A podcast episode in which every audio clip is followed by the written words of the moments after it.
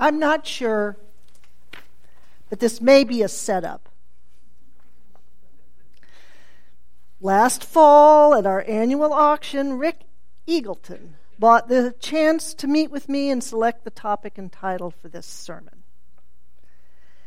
Bear in mind, the auction is an event of frivolity and food, entertainment, and yes, judgment clouding alcohol. That context might influence what someone might choose to say or do. Might. Rick did shout out a title at the time. But the title he chose today is A Minister's Guide to Being Purpose, Positive and Purposeful in a Modern World. I've had trouble for months trying to say that. Positive and purposeful in a modern world. As a lawyer who skillfully handles complex and delicate divorces, meaning he's a student of the full range of human behaviors, from the most despicable and self serving to the most noble and loving, Rick understands the value of language and choice of words. He spends his day listening to words, then shaping his understanding into oral arguments. He has to navigate saying the right things at the right time to a stunned spouse, or a wily adversarial attorney, or a titillated jur- jury, or a bored judge. His choice of a title is not random. But the real trap in this sermon title, this carefully chosen string of words, is in asking for a minister's guide to anything, asking for my best advice our brains and hearts are hardwired to resist advice. And I've done the research. I have investigated many times the value of giving advice. I'm a parent. I've been a parent of teens. I have young adults now. And because people come to my office for pastoral counseling, one on one meeting, and I've learned Oh, I have learned they are seldom seeking advice. And giving it was a very rookie mistake of mine in the beginning. Instead, people come to unload and be heard, and in my questions, and their speaking aloud in response, they discover their own new pathways and solutions. In effect, they find their own advice giving advice is less important than asking really good questions. Asking questions is an art in itself. Voltaire got it right when he said, Judge a person by their questions rather than by their answers. A good question requires being able to place yourself in another person's world and consider how you can support their thinking process. So, while over the re- years Rick and I have discussed many things, he has chosen not to sit down and explain what he was thinking, what was on his mind and heart behind the title. So I get to wing it, unearth my understanding of his carefully pondered or quickly dashed off title. Seminary is training ground for considering short, pithy verses. That's what makes up much of the world's sacred texts. For example, the Bible is a dense collection of very brief and incomplete stories, hymns, verses, poetry, oral saying. It's a text that merely hints at something much de- deeper of details of power and struggles and warfare and love, fear, hope rage, all in the quest for truth and meaning. For this modern age and this specific Hope Unitarian gathering of people, Rick essentially asks So, what are my Ten Commandments? My Sermon on the Mount, my creation story, my teaching fables leading us to see our foolish ways and correcting them. Again, The words in the sermon, I mean, the words in the title, tip my hand. They are Unitarian to their core. They assume our aim is to be positive and purposeful. I agree wholeheartedly. This is our task, both as individuals and collectively as a church. We are to be positive, find hope in despair as humans navigating this single lifetime. You know, I doubt those two words, positive and purpose, show up in the exercise uh, a few of us just did an hour ago in the adult forum. We discussed Hope Church's mission and vision, and we might consider those two words. Hope is the church where we aim to be positive and purposeful. Positive and purposeful are secular words, likely by design. Yet they capture an essence of religious and spiritual life. We might not need religion if we could maintain clarity and equilibrium in ourselves and all human relations. Instead, our minds spin out astonishing private narratives and explanations. We make wacky decisions based on them.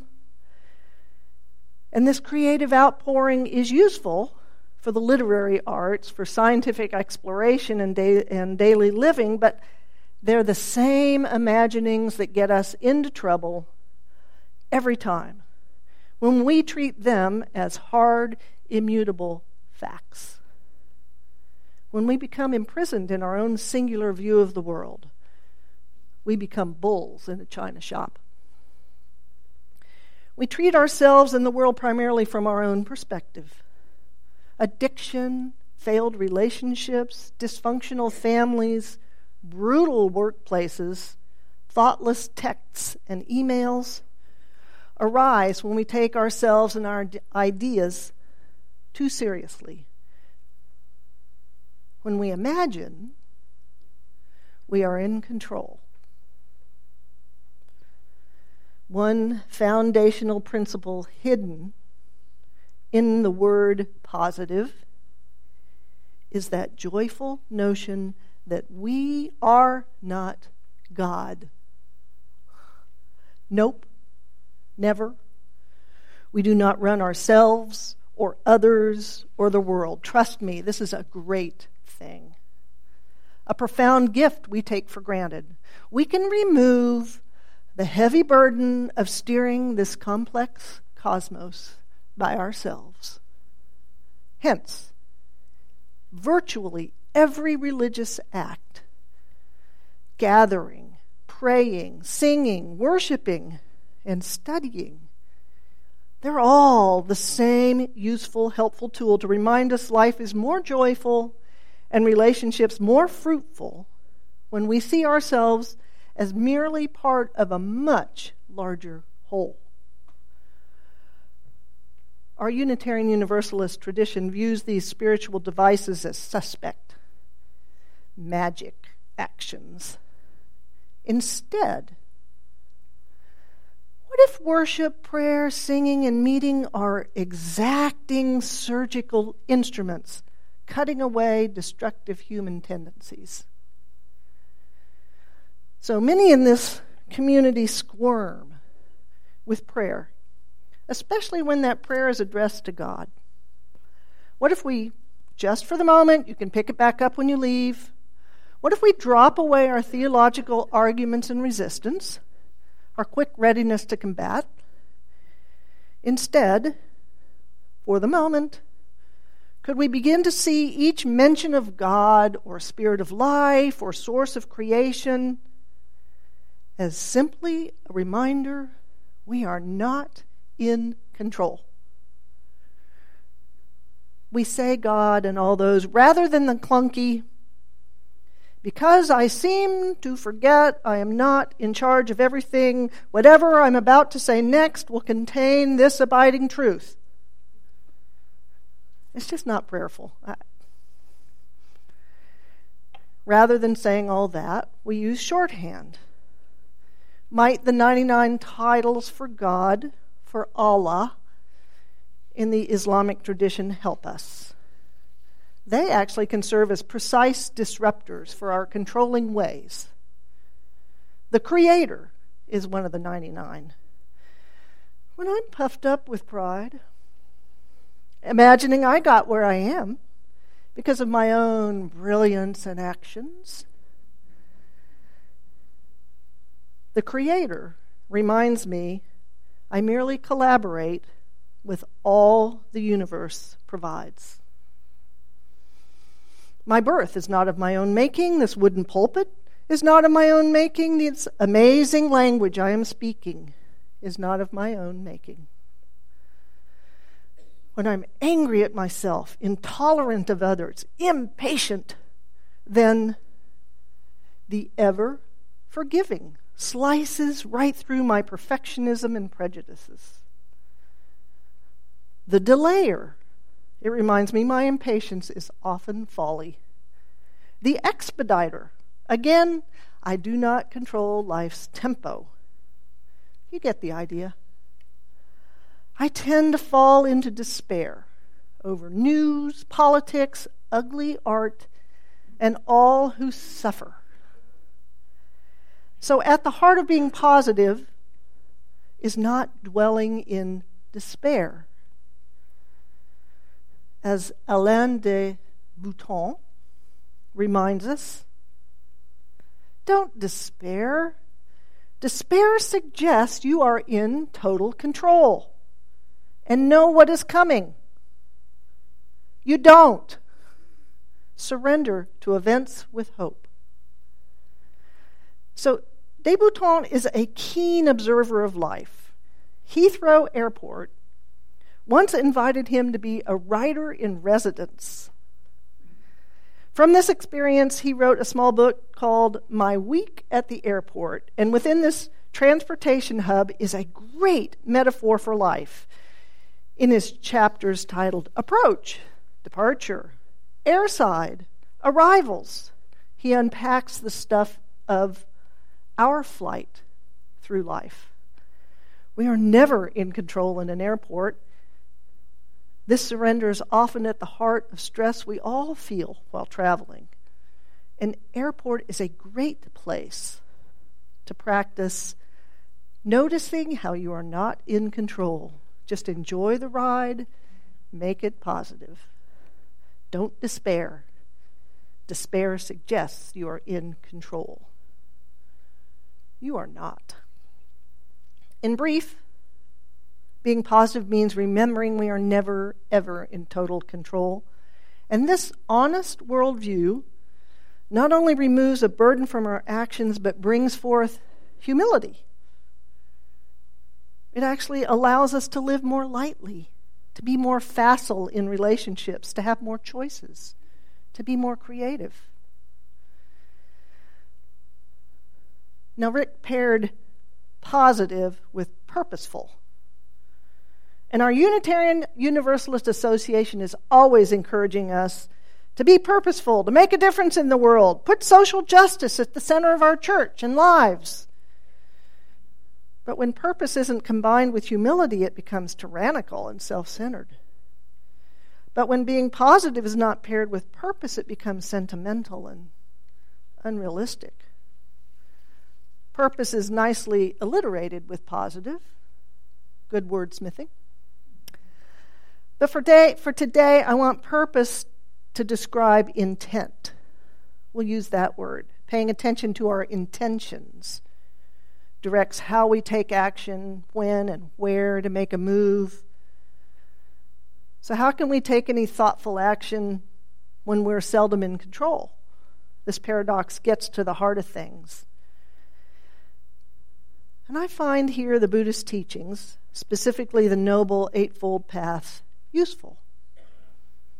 Because this foundational list is at the heart of what the Buddha taught over and over and over again to relieve suffering. I'll list all eight for you, although we'll focus only on the second one. And then, first, let me explain they're translated from the Pali language and from Sanskrit. And the word right can trip us up because Our Western culture sees that as a binary. If something's right, then this must be wrong. So instead of right, I want you to hear also something that's more skillful, headed in the best direction. Includes nuances of completeness or togetherness, whole, which is what the choir sang about. Love makes us whole. Wisdom. So the Noble Eightfold Path are right understanding, right thought, right speech, right action, right livelihood, right effort, right mindfulness, right concentration. And it's that second one, right thought or skillful aspiration or wholesome intention. I might say those all say the same thing. Intention matters. Two similar actions taken with different intentions at a moment may look exactly the same, but the outcome or what we do next because of our intention is different. I may shove someone. My purpose may be angry and malevolent. I'm scared, vengeful, want to hurt that person. So if I push someone down and my intent is to cause hurt and harm, then my next step is to walk away or run away. My intention is consistent with the outcome. But if I push someone to save them from harm, get them out of the way, then my next step won't be to run away, but to remove the source of harm or give them a hand to help them up. Again, my intent plays out over time. So, my guide, my advice for being purposeful is for us to consistently pay attention to our intentions, both as an individual and as a church. Let's look at an institutional example. I know this church wants to be welcoming to all. This is our intention, one of our core values and purposes. At the same time, we actually need to look much more deeply at this intention. Is it always in play? within our policies, our unnoticed habits, even our familiar ways of speaking? Are we as hospitable and thoughtful as we'd like to be? Consider two annual parades we publicly march in. We carry our banner to show solidarity for Tulsa's communities of color in the Martin Luther Martin Luther King Jr. parade. And then Tulsa's LGBTQI community in the Pride Parade that's coming up in June. These are excellent intentions. But do we really follow through? Do our intentions have year round uh, efforts to develop deeper relationships and understanding within these communities? I'm sorry Yadni's not here because she had a fabulous suggestion for us, our intern, that we not only march in the, the MLK parade, but we truly get involved as volunteers. Get to know the organizers. Get to know the fellow helpers. Because then we'll begin to develop meaningful relationships and then begin to have new understanding. You know, these interactions would deepen and inform our purpose to be inclusive, informed, open hearted. If you wonder what all the fuss is about blackface these days, you might need to follow your intent of being informed and open to the next level. To understand the history, the long history behind the mockery and harm from minstrel shows.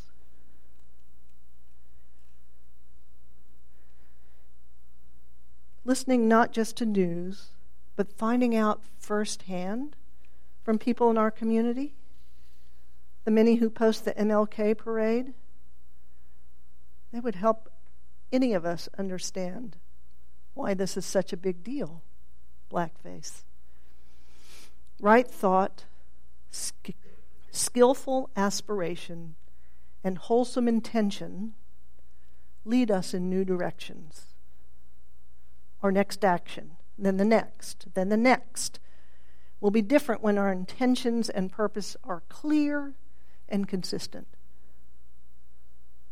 Then, as for the final caveat in the sermon title, The Modern World, every era imagines theirs as the most complex, challenging, and unique.